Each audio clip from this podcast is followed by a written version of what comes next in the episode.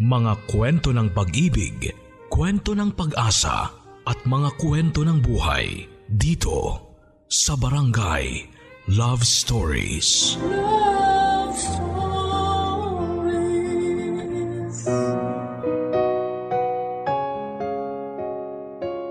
Sinasabing mahiwaga ang pag-ibig.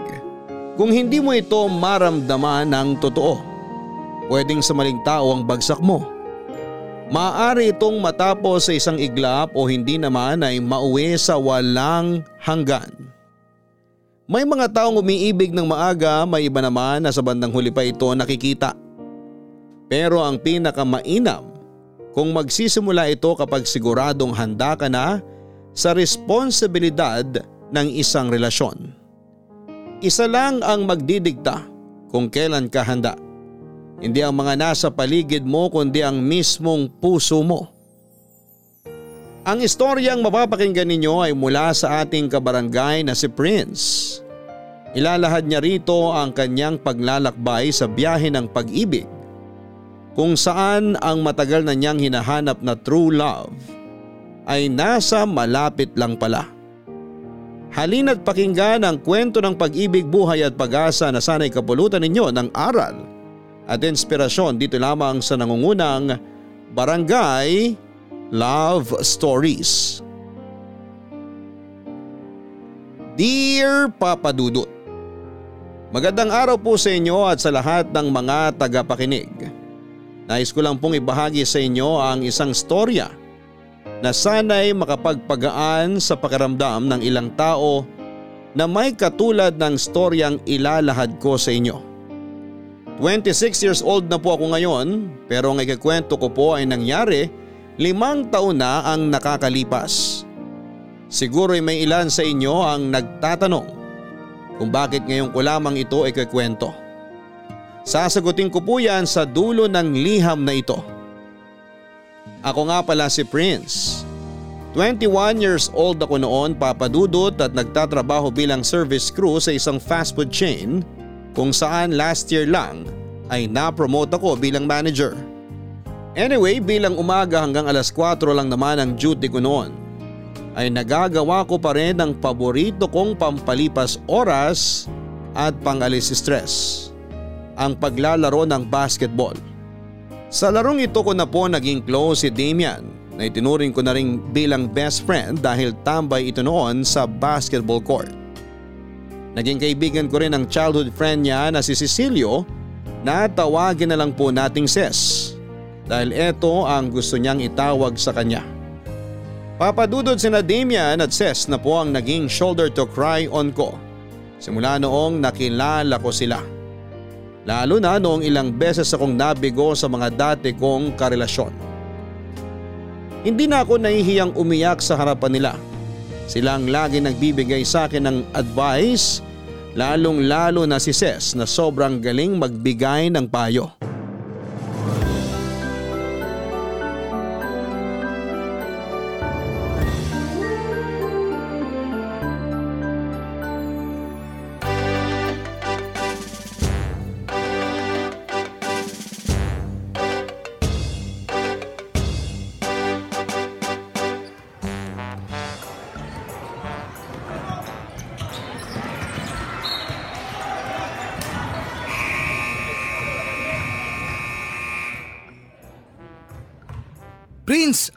Nangyari? Ha? Anong ibig mo sabihin? Okay ka lang ba? Okay naman ako bro. Okay ba yan? Eh hindi ka naman ganyan maglaro ah. Parang wala ka sa mood. Ito naman si Damian. Baka pagod lang sa trabaho si Prince. Tsaka kahit naman hindi siya magbakulaw eh. Kita mo naman nanalo pa rin kayo. Sensya na bro. Hindi lang maganda pakiramdam ko ngayon eh. Ha? Masama pakiramdam mo? Naku baka kung ano na yan ha. Patingin ka na kaya. OA mo naman sis. Patingin agad. Alam mo, mabuti na yung sigurado kaysa magsisi sa huli. Prince, ano ba yung nararamdaman mo ngayon? Hindi ka ba nahihilo? Yung totoo, ano bang pakiramdam mo? Huwag mo na itago, sabihin mo na sa amin. Lo, uy, Ba't bigla ako Prince? umiyak. May nasabi ba ako hindi maganda? Pasensya na kayo. Eto na naman ako. Teka bro, ayokong isipin to ha. Pero wag mong sabihin may hindi magandang nangyari sa inyo ni Christina. Christina, yung girlfriend ni Prince? Sabi ko na eh. Ang tagal na nating magkaibigan, kaya alam ko na ang ibig sabihin ng pag-iyak mong yan. Split na kayo? Oo, kahapon lang. Ayoko na nga sana pumasok sa trabaho eh. Kaso kandidato ko for promotion. Kaya kahit ang sakit-sakit ng dibdib ko, tinago ko nararamdaman ko. Kanino ko pa kaya gusto magpunta rito? Kayo lang naman kasi ang pwede kong paglabasan ng sama ng loob eh. Tahan na bro, relax ka lang. Bakit ka ba nagkakaganyan? Eh kawalan naman niya yung ginawa niya. Sinayang ka niya no, mabait ka, masipag, higit sa lahat, guwapo ka. Eh, hindi naman siya kagandahan eh. Hoy sis, parang tanga naman to eh. Bakit? Totoo naman ah. Ayan, lalo tuloy naiyak si Prince. Bunganga mo kasi. Sige bro, ilabas mo lang yan, huwag mong pigilan. Hala, ano nangyayari sa'yo? Ito kasing si Ses eh. Ako? Ano ginawa ko? Alam mo, napagana mo na naman ang pakiramdam ko. Salamat naman at okay ka na. Anong pakiramdam mo ngayon? Okay na ako bro. Tara, kain tayo. Sagot ko. Yun, magandang idea yan. Pero baka gusto niyo muna magpalit ng damit. Ay, oo nga. Para ma-refresh naman at mapagpag yung pangit na pakiramdam ko kanina. Ako parang okay pa naman amoy ko. Anong okay? Eh yung amoy mo kinukurot na ilong ko eh. Halika, lumapit ka para hindi lang kita kurutin. Ipapakagat kita sa amoy ko. Alam nyo, kaya mahal ko kayong dalawa eh. Kahit gaano kasama nangyari sa akin, lagi kayong nandyan para pasiyahin ako. Mas masaya sana kung magpapalit na kayo ng damit. Kasi gutom na ako kaka-cheer sa inyo kanina. Huy! Ba't dyan kayo nagpapalit? Nandun yung banyo. oh. Baka gusto nyo dun magubad. Sus, kahit tanggalin ko lahat ang damit ko, hindi naman nila makukuha to. Ikaw okay lang kasi wala naman titingin sa'yo. Kaso dadamay mo pa tong si Prince. Okay lang naman dito. Lahat naman na naglalaro dito, hindi na gumagamit ng banyo para magbihis. Oh, pahiya ka ano? At least ako nahihiya. Ikaw wala ka nun. Oh, baka mag-away pa kayo dyan ha? Hindi kami mag-aaway niyan. Ganito lang talaga kami magbiruan simula nung bata pa kami. Pero yung panlilibre mo sana hindi biro ah. Oo naman! Kain tayo tapos kahit two bottles bago umuwi. Yan ang maganda. Kita mo to nakarinig ka na naman ng bote. Bilisan nyo na nga para hindi lang tayo maka 2 bats, maka 3 bats pa tayo.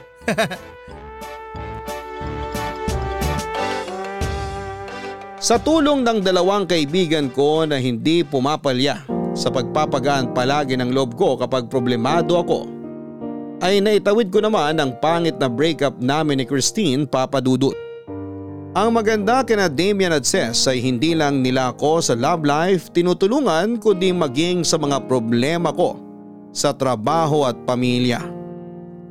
Silang dalawang tagapayo ko kaya lagi akong nagiging okay kapag down na down ako. Gaya ng sinabi sa akin ni Ses na hindi ko naman daw kawalan ang pakikipaghiwalay sa akin ng last girlfriend ko, kundi kawalan niya. Hindi naman sa pagbubuhat ng sariling bangko o papadudot pero totoo rin naman ang mga sinabi ni Ses. Mabait po akong tao, masipag at may itsura din naman. Pati sina Damian at Ses ay may itsura din. Tall, dark and handsome si Damian. Samantalang mistiso naman si Ses dahil half Spanish siya. Ang nakakatuwa ay lagi silang nagpipintasan na nakasanayan ko na dahil alam kong matagal na silang magkakilala. Papadudot lumipas ang mahigit isang buwan. May nakilala akong isang babae. Alam ko na medyo maaga pa para manligaw ulit ako dahil kamakailan lang noong nakipag-break up ako. Pero ganun talaga ang buhay. Nangyari na lang basta na nahulog ang loob ko sa isang tao. Siyempre dahil hindi na iba sa akin sina Damian at Ses ay sa kanila ko unang ipinakilalang babaeng natitipuhan ko.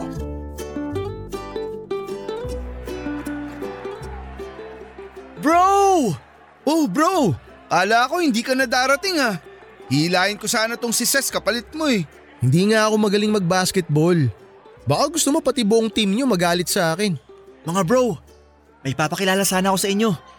Girlfriend ko, si Ginger. Agad? I mean, hi Ginger.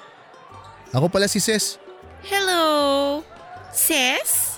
Di ba pangalan ng babae yun? Ginger? Hindi ba pangalan ng root crop yun? Joke. Ano nakakatawa? Ah, nga pala. Ito naman si Damian. Buti na lang ako, wala akong nickname. Pero you can call me Master. Uuwi na ako. Sandali. Sabi mo, papanoorin mo ako maglaro. Nagbago na isip ko. Ayokong maiwang mag-isa dito.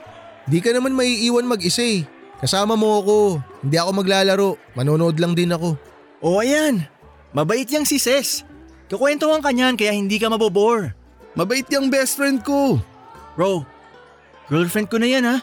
Baka mamaya agawin mo pa. Oo, alam ko. Walang agawang mangyayari dito. Biro lang, to naman. Gaano ba katagal yung laro na yan? Mabilis lang to. Relax ka lang dyan. Cheer mo ako ha, para mas galingan ko. Oh, tayo na bro. Warm up na tayo. Tara. Babe, laro na ako ha. Bro, ikaw na muna bahala sa babe ko ha. Oo nga, paulit-ulit. Ikaw talaga. Prince, tara na! Nandyan na! First time mo mapanood si Prince maglaro? Naku, hahanga ka sa kanya. Magaling maglaro yun. Ah, saan pala kayo nagkakilala ni Prince? Hindi ba niya nasabi sa inyo? Hindi. Ngayon nga lang namin nalaman na may girlfriend na pala siya. Akala ko ba magbe-best friend kayo? Bakit hindi niyo alam? Actually, nagtataka nga rin ako eh. Bakit kaya hindi ka agad pinakilala? Ano kayang meron? Anong ibig mong sabihin? Wala naman ako ibig sabihin dun. So, gano'n na kayo katagal? Sige, wag mo nang sagutin kung ayaw mo. Oh, ayan, umpisa na yung laro. Hindi na muna kita guguluhin. Go, Prince! Go, Damian! Woohoo! Buiset! Ha? Sinong buwisit? Kainis! Ah, naglalaro ka pala ng game dyan sa cellphone mo. Akala ko naman kung sinong buwisit yung tinutukoy mo. Hindi mo pa papanoorin maglaro si Prince? Mamaya na, tatapusin ko muna tong game ko. Baka pwede, wag mo na akong istorbohin. Ay, sorry naman kung naistorbo ko yung pag-games mo sa cellphone dito sa basketball court. Ano? Wala. Shoot mo na yan, Prince! Woohoo! Ang ingay dito? Lalabas lang muna ako. Mabuti pa nga. Ano sabi mo? Woo! Ang galing mo, best friend! Never mind. Makaalis na nga.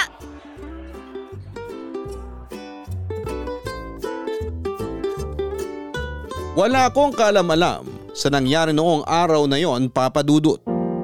Hindi rin naman nagkwento si Ses tungkol sa inasal ni Ginger dahil ayaw niyang lumabas na parang naninira siya ng tao.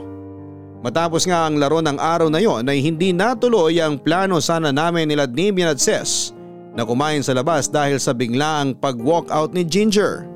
Sa halip ay inihatid ko na lamang pauwi ang girlfriend ko. Pero habang pauwi ay bigla namang nag-ayang kumain si Ginger sa labas. Nagbago na raw kasi ang isip niya at bigla siyang ginutom. Para makabawi ay kumain kami sa isang restaurant papadudot. Sasabihan ko sana sina Damian at Ses na sumunod kaso nga lang ay kinuha sa akin ni Ginger ang cellphone ko. Saka na raw ang cellphone para walang istorbo. Dahil gusto niyang marami kaming mapag-usapan. Marami naman kaming napag-usapan ni Ginger, switch ang tao kaya mas lalong nahulog ang loob ko sa kanya. Ang problema ay ayaw lang niya ng masyadong maraming distractions. Tuwing magkasama kami ay naiintindihan ko naman yon. Ayaw na ayaw niyang nahahati ang atensyon ko, lalong lalo na pagdating sa kanya at sa ibang tao. Naging masaya ang pagsasama namin ni Ginger papadudot. Pero ang hindi ko namamalayan ay unti-unti na pala kong nakakalimot sa mga bagay na dating nakasanayan ko nang gawin. Isa na rito ang paglalaro ng basketball at makasama ang mga kaibigan kong sina Damian at Ses. Gusto kasi ni Ginger na tuwing lalabas ako ng trabaho ay sa kanila kagad ako dumiretso para magpalipas ng oras sa kanila. Kapag day off ko naman ay gusto niyang lumalabas kami at buong araw na magkasama. Ang buong atensyon ko ay napunta na noon kay Ginger. Kahit tawag o text man lang ay hindi ko pa magawa para makausap sila Ses at Damian. Hindi ko nga po alam kung anong nangyari dahil kahit magkakalapit kami ng bahay ay parang hindi na kami nagkikita. Dahil nawala na nga sila sa isipan ko kaya siguro hindi na rin sila nagpaparamdam sa akin. Hindi ko alam papadudot pero parang naging sunod-sunuran ako sa mga kagustuhan ni Ginger. Para kong nahipnotize sa lahat ng sinasabi niya at agad naman akong tumatalima.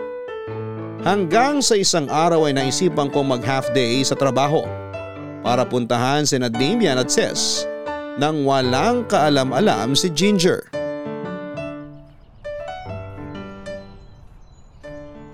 Ano kayang nangyari kay Prince? Bakit? May nangyari ba sa kanya? Tinatanong ko nga eh. Malay ko, bakit sa akin mo tinatanong? Hindi ko tinatanong sa'yo. Thinking out loud lang ako. Pero ano nga kayang nangyari sa kanya, no? Bakit parang di niya na tayo naaalala? Hindi ko rin alam eh. Nangyari lang naman yun simula nung naging sila ni Ginger. Sa'yo na nang galing yan ha? Bakit? May alam ka ba? Wala akong alam. Pero natatanda mo ba nung ipinakilala niya sa atin si Ginger? Grabe. Kung nakita mo lang kung gaano siya kawalang pake kay Prince. Tapos parang hindi niya pa tayo gusto. Totoo ba yung narinig ko? Prince? Kanina ka pa ba dyan? Sakto lang. Pero narinig ko yung sinabi mo. Sorry ha. Hindi naman ako naninira. Ngayon lang namin na pag-usapan ni Damian to. Bro, huwag ka sanang magalit.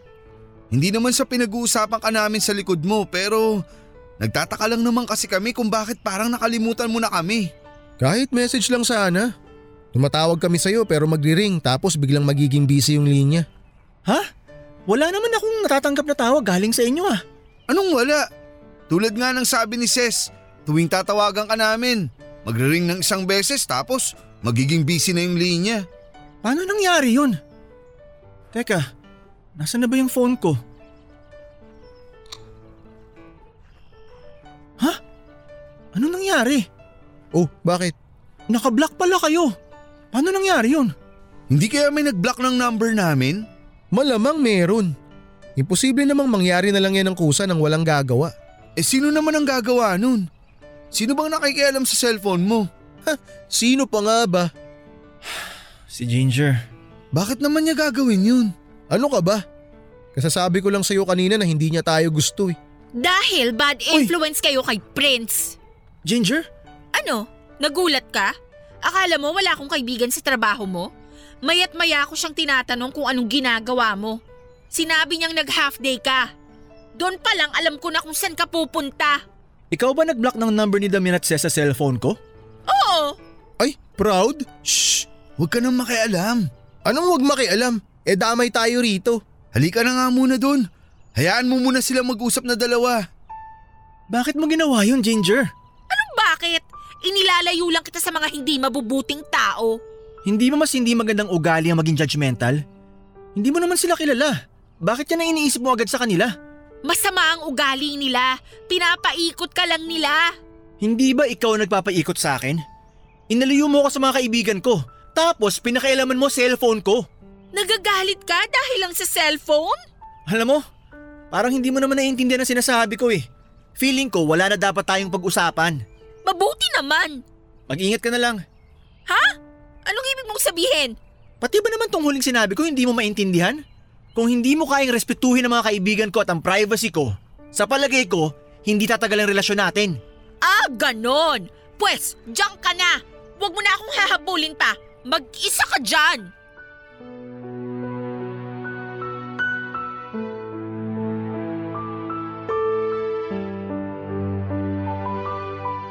Papadudod kahit na alam kong mali ang ginawa ni Ginger ay nasaktan pa rin ako sa nangyari sa amin. Minahal ko siya ng higit pa sa pagmamahal ko sa mga nauna kong karelasyon. Ganon ko siya kamahal. Hindi ko lang magets kung bakit kailangan niyang maging ganon sa mga kaibigan ko. Sa huli nawala na naman ako ng minamahal. Wala yata talaga akong swerte sa pakikipagrelasyon papadudot. Matapos ang araw na yon ay dinamdam ko na naman ang mga nangyari. Nawalan ako ng ganang mag-basketball. Na-unblock ko na nga ang mga numero nila Damian at Ses sa telepono pero tuwing nag-aaya sila sa akin na lumabas ay tumatanggi akong makipagkita sa kanila. Ito yata yung tinatawag nilang space. Siguro'y kailangan ko lang muna ng space, papadudot. Alam kong kailangan kong ilabas ang nararamdaman ko. Alam kong kailangan ko sila. Alam kong kailangan ko uling umiyak. Pero parang hindi ako makaiyak. Parang tinuyo ng sama ng loob ang mga luha ko. Isa pa papadudot ay nahihiya na rin ako sa mga kaibigan kong iiyak na naman ako sa kanila. Hindi na yata mabilang sa daliri kung ilang beses akong umiyak sa harapan nila. Yun nga lang makulit si Damian at Ses. Hindi nila ako tinigilan hanggat hindi nila nasisiguradong okay ako. Ganon nila ako kamahal. Isang araw ay nagulat na lamang ako nang bigla akong bisitahin ng dalawa sa trabaho.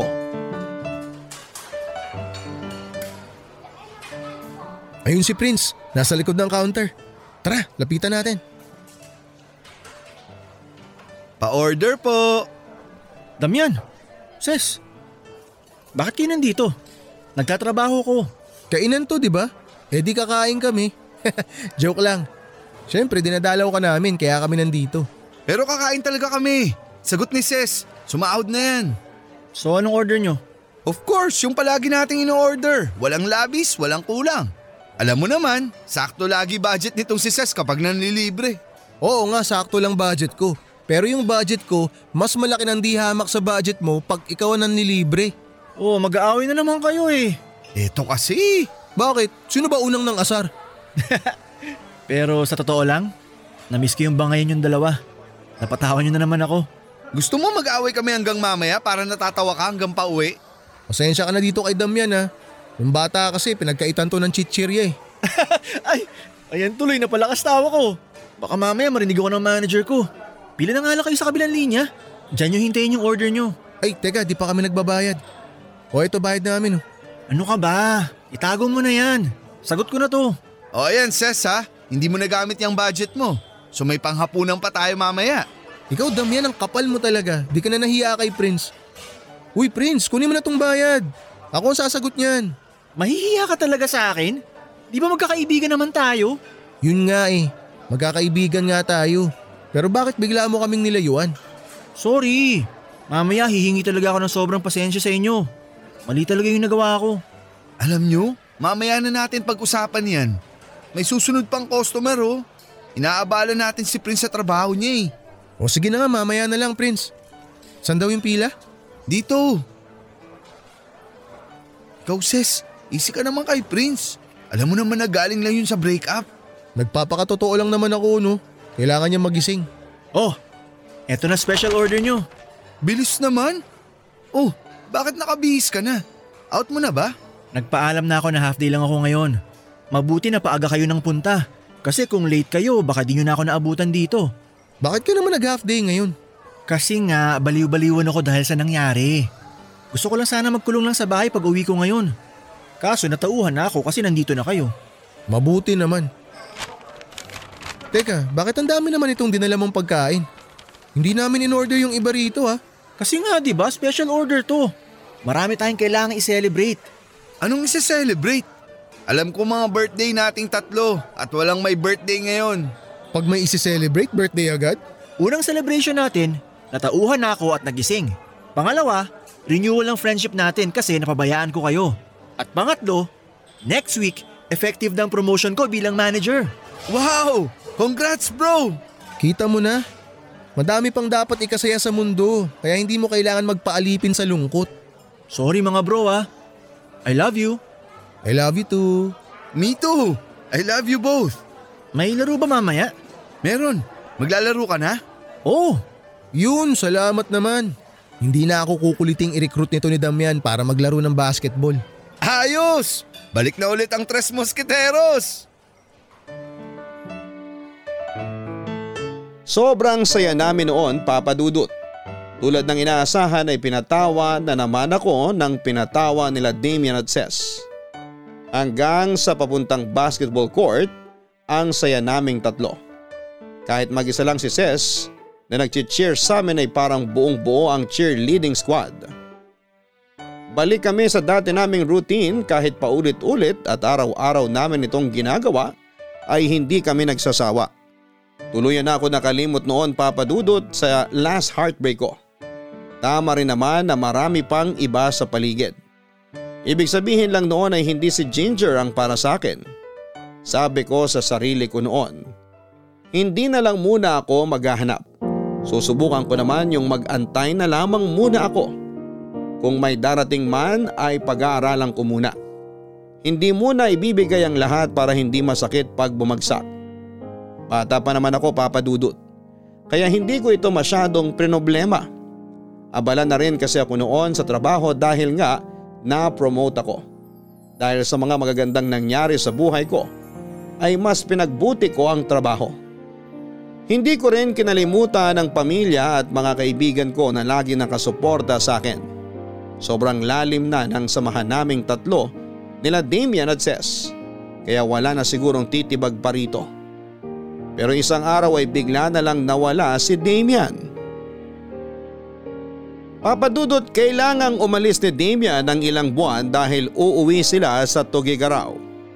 May kailangan daw ayusin ng pamilya nila doon. Sa pagalis ni Damian ay kami na lamang ni Ses ang naiwan. Nami-miss man namin si Damian pero syempre ay hindi namin hinayaan na malungkot kami. Ipinagpatuloy pa rin namin ang routine namin. Naglalaro pa rin ako ng basketball tuwing hapon at bagamat hindi naman naglalaro si Ses ay nandun pa rin siya para mag-cheer at sumuporta sa akin. Gaya nga ng sinabi ko papadudod si Damian ang talagang maituturing kong best friend. Nakilala ko naman si Ses dahil kay Damian dahil nga magkababata silang dalawa. Sa makatuwid ay common friend lang namin ni Damian si Ses. Kaya naman noong kami na lang dalawa ni Ses ang naiwan, nabigyan kami ng chance para palalimin pa ang pagkakaibigan naming dalawa. Dahil wala si Damian na palagi niyang kasaran, ay mga seryosong bagay ang napag-uusapan namin ni Ses. Isang beses matapos ang laro namin sa basketball ay isang malalim na topic ang napag-usapan naming dalawa.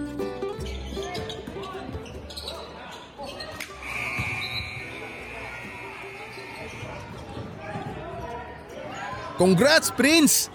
Sabi sa'yo eh, kahit wala si Damian, mananalo pa rin kayo.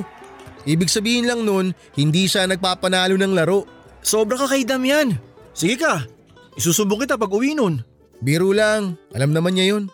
Nabiro mo lang yon. Hindi, alam niya na hindi siya kailangan. Sa'yo talaga galing ha. Eh ayaw mo nga maglaro. Eh wala eh, hindi para sa akin ang basketball. Magmumukha lang akong tanga sa court. Gusto mo turuan kita? Wag na, okay na. Parang masyado ng late eh. Magmumukha akong late bloomer nun. Walang late sa kahit anong bagay. Hanggat gusto mong matuto, kahit anong age ka pa, walang masama doon. Kaso nga hindi para sa akin ang basketball. Bahala ka na nga.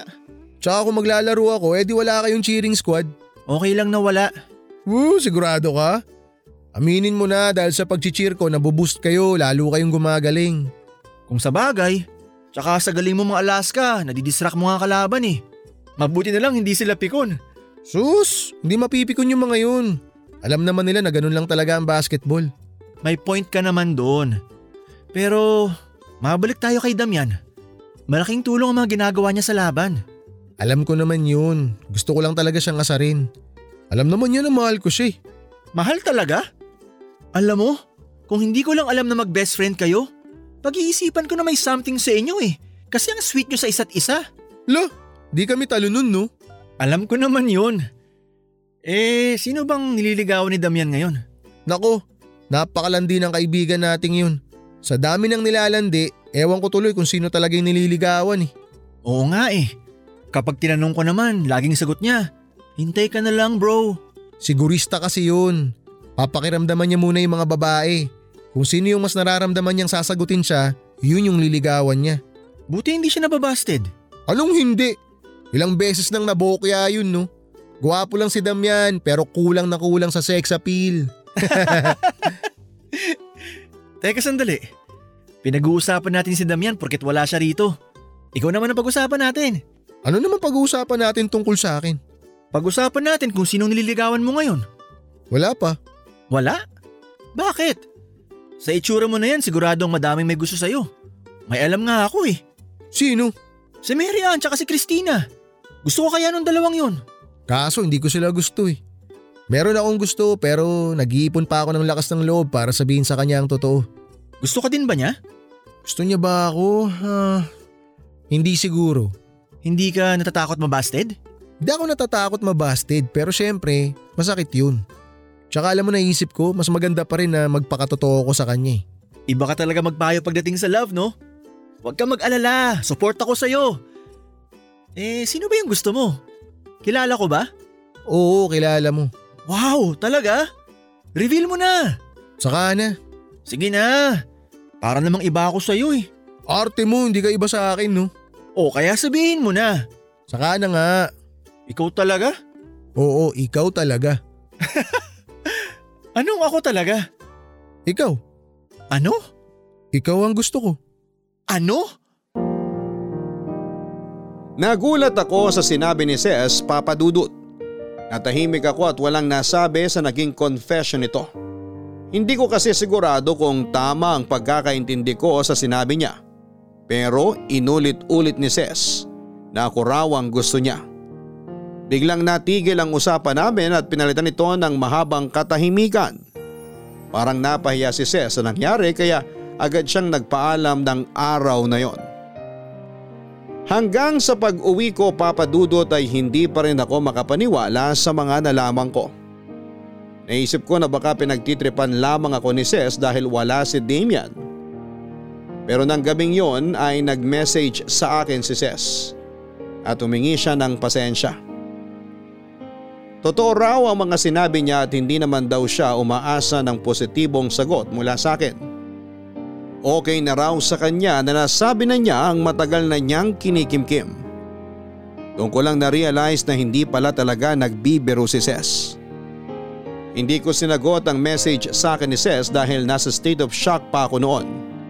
First time ko lang kasi na may lalaking nagsabi nun sa akin. Dahil sa nangyari ay iniwasan ko si Ses. Tuwing nagpupunta ako sa court para maglaro at nandun siya ay hindi na lamang ako tumutuloy. Pagbalik niya Damian ay nagtaka siya kung bakit lagi akong humihindi sa mga pag-aya niyang maglaro ng basketball. Hindi niya alam na iniiwasan kong makita si Ses. Para hindi masira ang pagkakaibigan namin ay pinakiusapan ko si Damian na mag-usap kaming dalawa lang papadudot. Kumusta bro? Eto, medyo pagod. Kahit papano, nakapagbakasyon din naman ako kahit na may mga inaasikaso. Alam mo na, bagong surroundings. Namiss mo siguro basketball no? Anong na-miss? Kada kanto kaya sa amin puro basketball ang nilalaro. Mamimili ka pa ng size ng court. Meron din mga laban na whole court at half court. Yun nga lang, hindi kita kalaro. Ikaw, kumusta ka na? Okay naman. We, okay ba talaga? Kilala kita. Kapag nagsimula kang umiwas, alam kong may problema ka na naman at ayaw mo na namang sabihin. Actually, kaya nga kita pinupunta rito. Tungkol ba to kay Ses? Ha? Alam mo na? Siyempre, wala namang nilihim sa akin yun eh. Alam mo na bading si Ses? Oo, Kailan pa? nung bata pa kami. Mag-high school na kami noon nung nag-out siya sa akin. Anong naramdaman mo nun? Wala. Hindi ko masabing masaya ako para sa kanya kasi alam ko na hindi pa niya magawang umamin sa iba.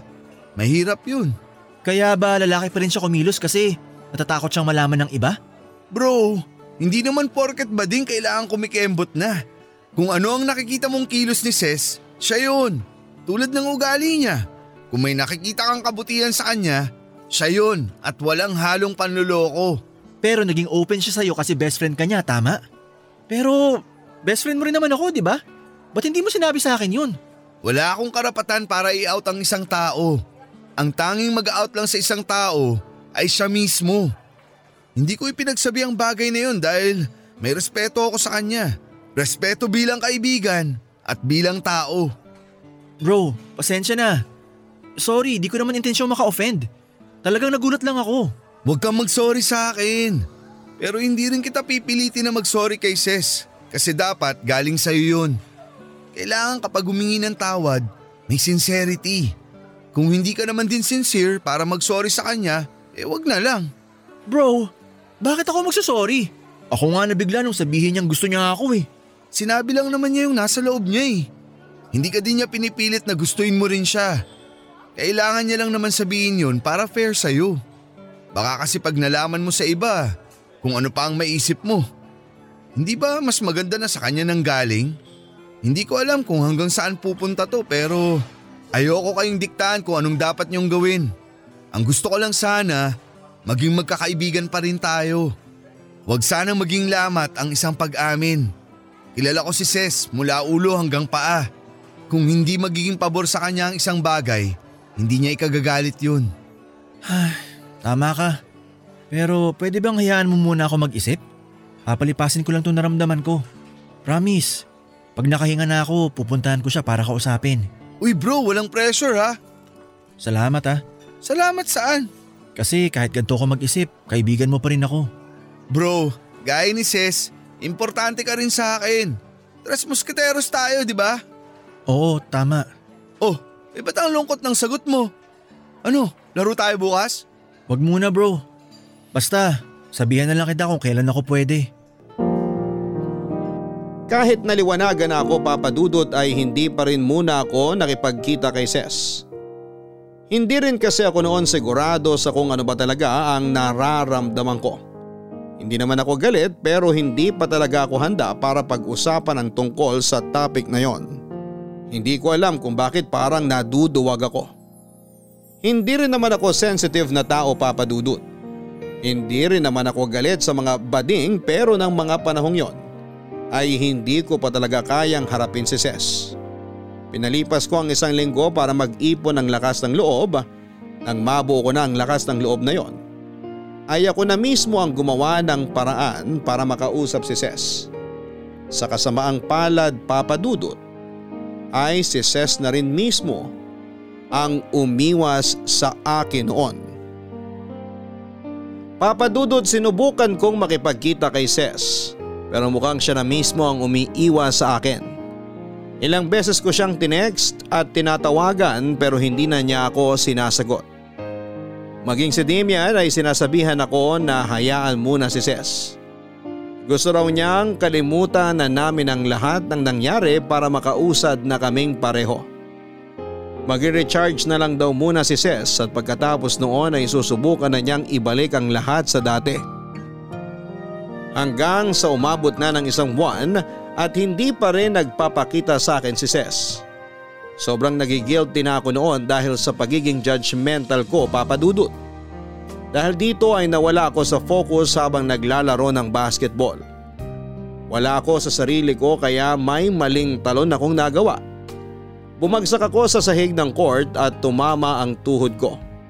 Agad akong itinakbo sa ospital at nabalitaan ni Ses ang nangyari sa akin at sa sobrang pag-aalala niya ay sumugod siya sa ospital. Doon kami nakapag-usap ng masinsinan at nagkaayos. Siya pa nga ang nag-alaga sa akin ang panahon na yon. Ewan ko papadudot. Pero sa sobrang guilt ko yata ay naging sobrang sweet na rin ako kay Ses kalaunan.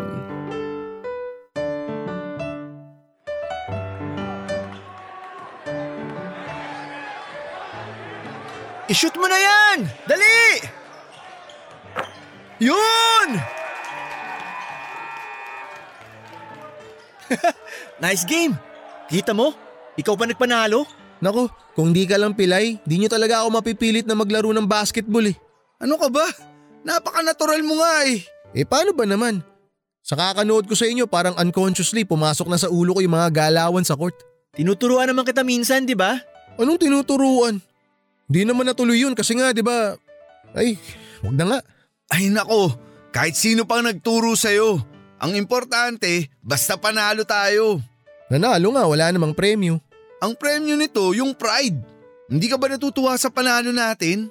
Sana sa liga na lang tayo sumali para may trophy. Sige, sa susunod. Malapit na paliga kasi malapit na piyesta. Wala nang bawian ha, maglalaro ka.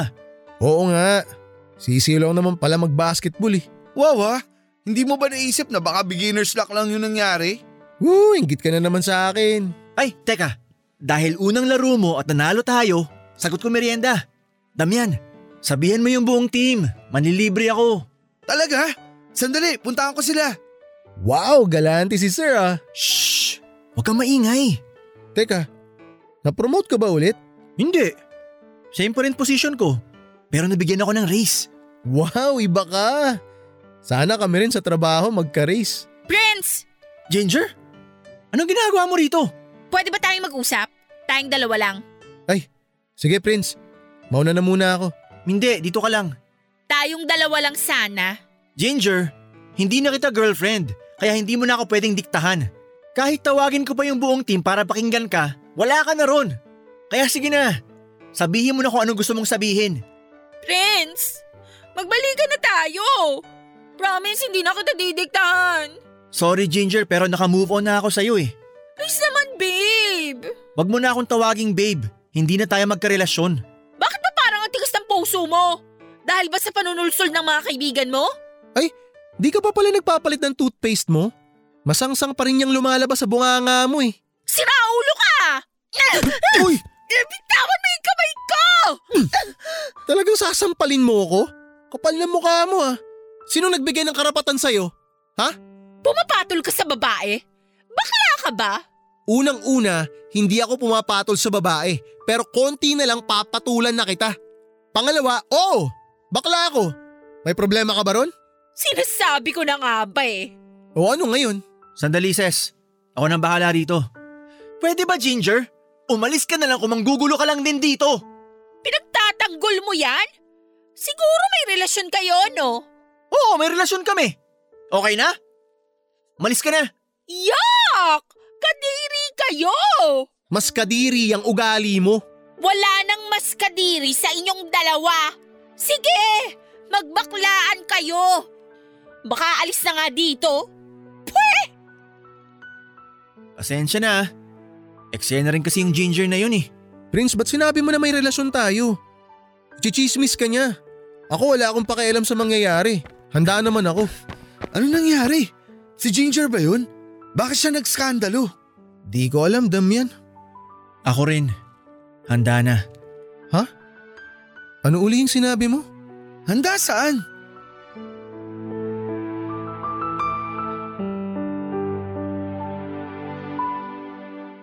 Dahil sa hindi magandang ugali ni Ginger ay hindi na ako nakipagbalikan pa sa kanya papadudot. Nabigla din ako kay Ses noon nung inamin niya kay Ginger ang tunay niyang sexuality. Sa parehong pagkakataon ay nakaramdam din ako ng tuwa. Proud ako sa tapang ni Ses kaya dapat lang din na ipagtanggol ko siya kay Ginger. Matapos ang eksenang ginawa ni Ginger ay parang pare-pareho kaming nakahinga ng maluwag. Pero nang panahong yon ay hindi ko alam na napapaisip na pala si Damien at Ses kung ano ang ibig sabihin sa handa na. Nasagot ko kay Ses. Kaya matapos mapagmeryenda, ang buong team at kaming tatlo na lamang ang magkakaibigan ang naiwan ay saka ko kinausap ng masinsinan sina Ses at Damian. Tuwang-tuwa teammates natin ha. Dati soft drinks soft drinks lang ang premyo. Ngayon may pamerienda na si Mayor. Minsan lang yan, kaya sana nag-enjoy sila. Sa itsura nila kanina mukhang enjoy na enjoy naman sila. Teka, hindi nyo pa nakwento kung anong ginawa ni Ginger kanina dun sa court. Nakikipagbalikan siya kay Prince. Ano?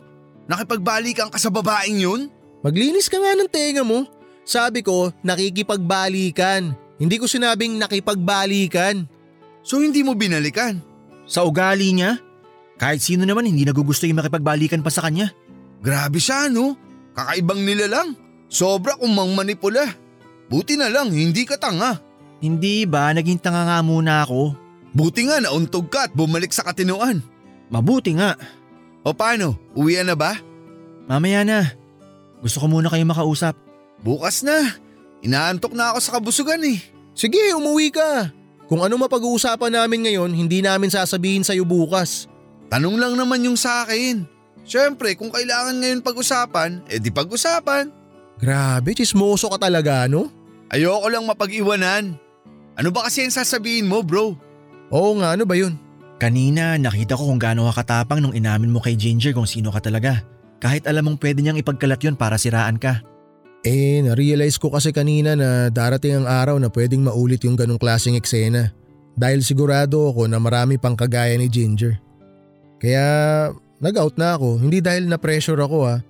Nag-out ako kasi para makalabas na ako sa pinagtataguan ko. Para sa hinaharap kung may taong pinipressure kagaya ko na mag-out, kaya kong humarap para ipagtanggol sila. Thank you very much, candidate number one. Ito naman parang tanga seryoso ako. Proud lang ako sa'yo, best friend. Ito naman. Salamat Damian ha.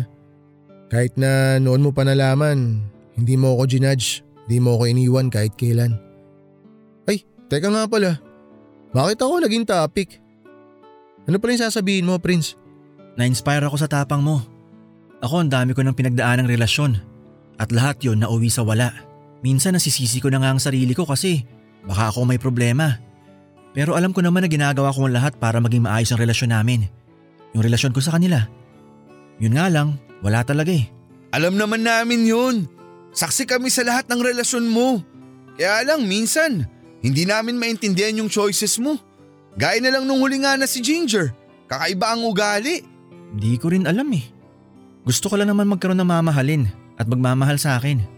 Kaya gaya mo, Ses, handa na ako na sabihin kung sino nagugustuhan ko. At sa palagay ko gugustuhin ako at magiging kami habang buhay. Wow bro, saan ka nang gagaling? Baka naman nabibigla ka na naman yan. Ilang araw mo na bang kilala yan? Matagal na. Sino ba yan? Ikaw? Ako? Siya? Oo. Teka nga sandali. Prince naman eh. Naka-move on na ako eh. Tapos bibiruin mo ako ng ganyan? Hindi ako nagbibiro. Seryoso ako. Gusto kita. At mahal kita. Alam ko na totoo din ang pagmamahal mo sa akin. Nung inamin mo sa akin na gusto mo ako, umiwas ako kasi hindi ko alam kung anong mararamdaman ko. Nalaman ko na mahal pala kita kaya ako nabigla. Ha? Mahal mo din ba ako? Ah, Huy, tinatanong ka! Uulitin ko. Ses, mahal mo ba ako? Sagot na! oo, sobra. Ay, salamat. Ngayon, pwede ko nang sabihin yung joke ko. Bagay kayong dalawa, Prince at Ses. Princess! Dead mo? Grabe, kapag ba in love, nawawala ang sense of humor? O siya, isa lang ang masasabi ko. I love you mga bro!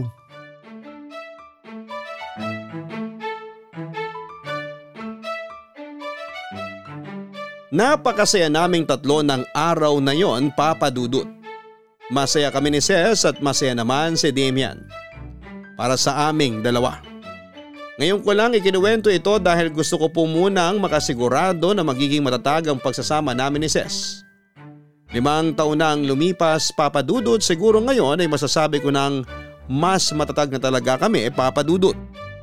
Umalis na ako sa fast food chain na pinagtatrabahuhan ko samantalang umalis na rin sa trabaho niya bilang sales clerk si Ces. Nagtayo na lamang kami ng sarili naming restaurant.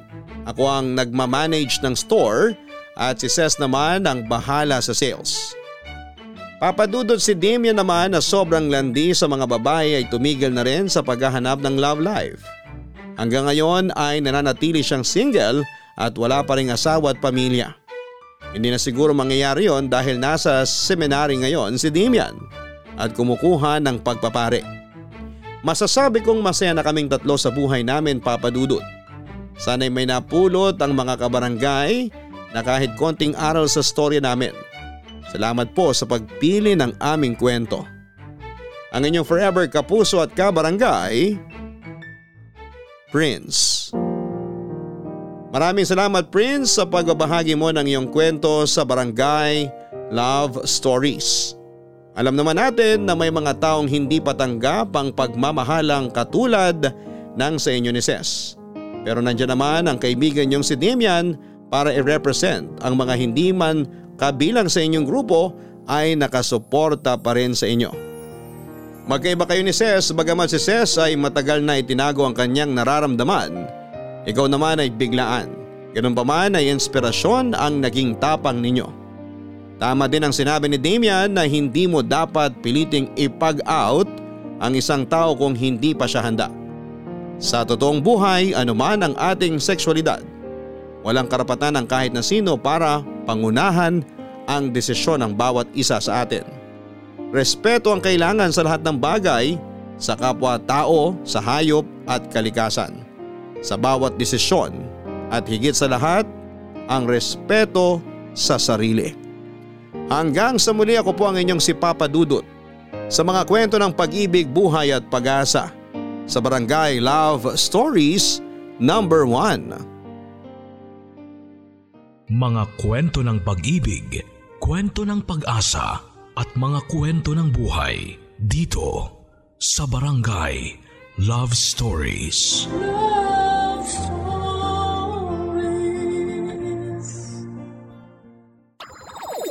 Nagustuhan ng iyong napakinggan? Ituloy yan via live stream sa www.gmanetwork.com/radio.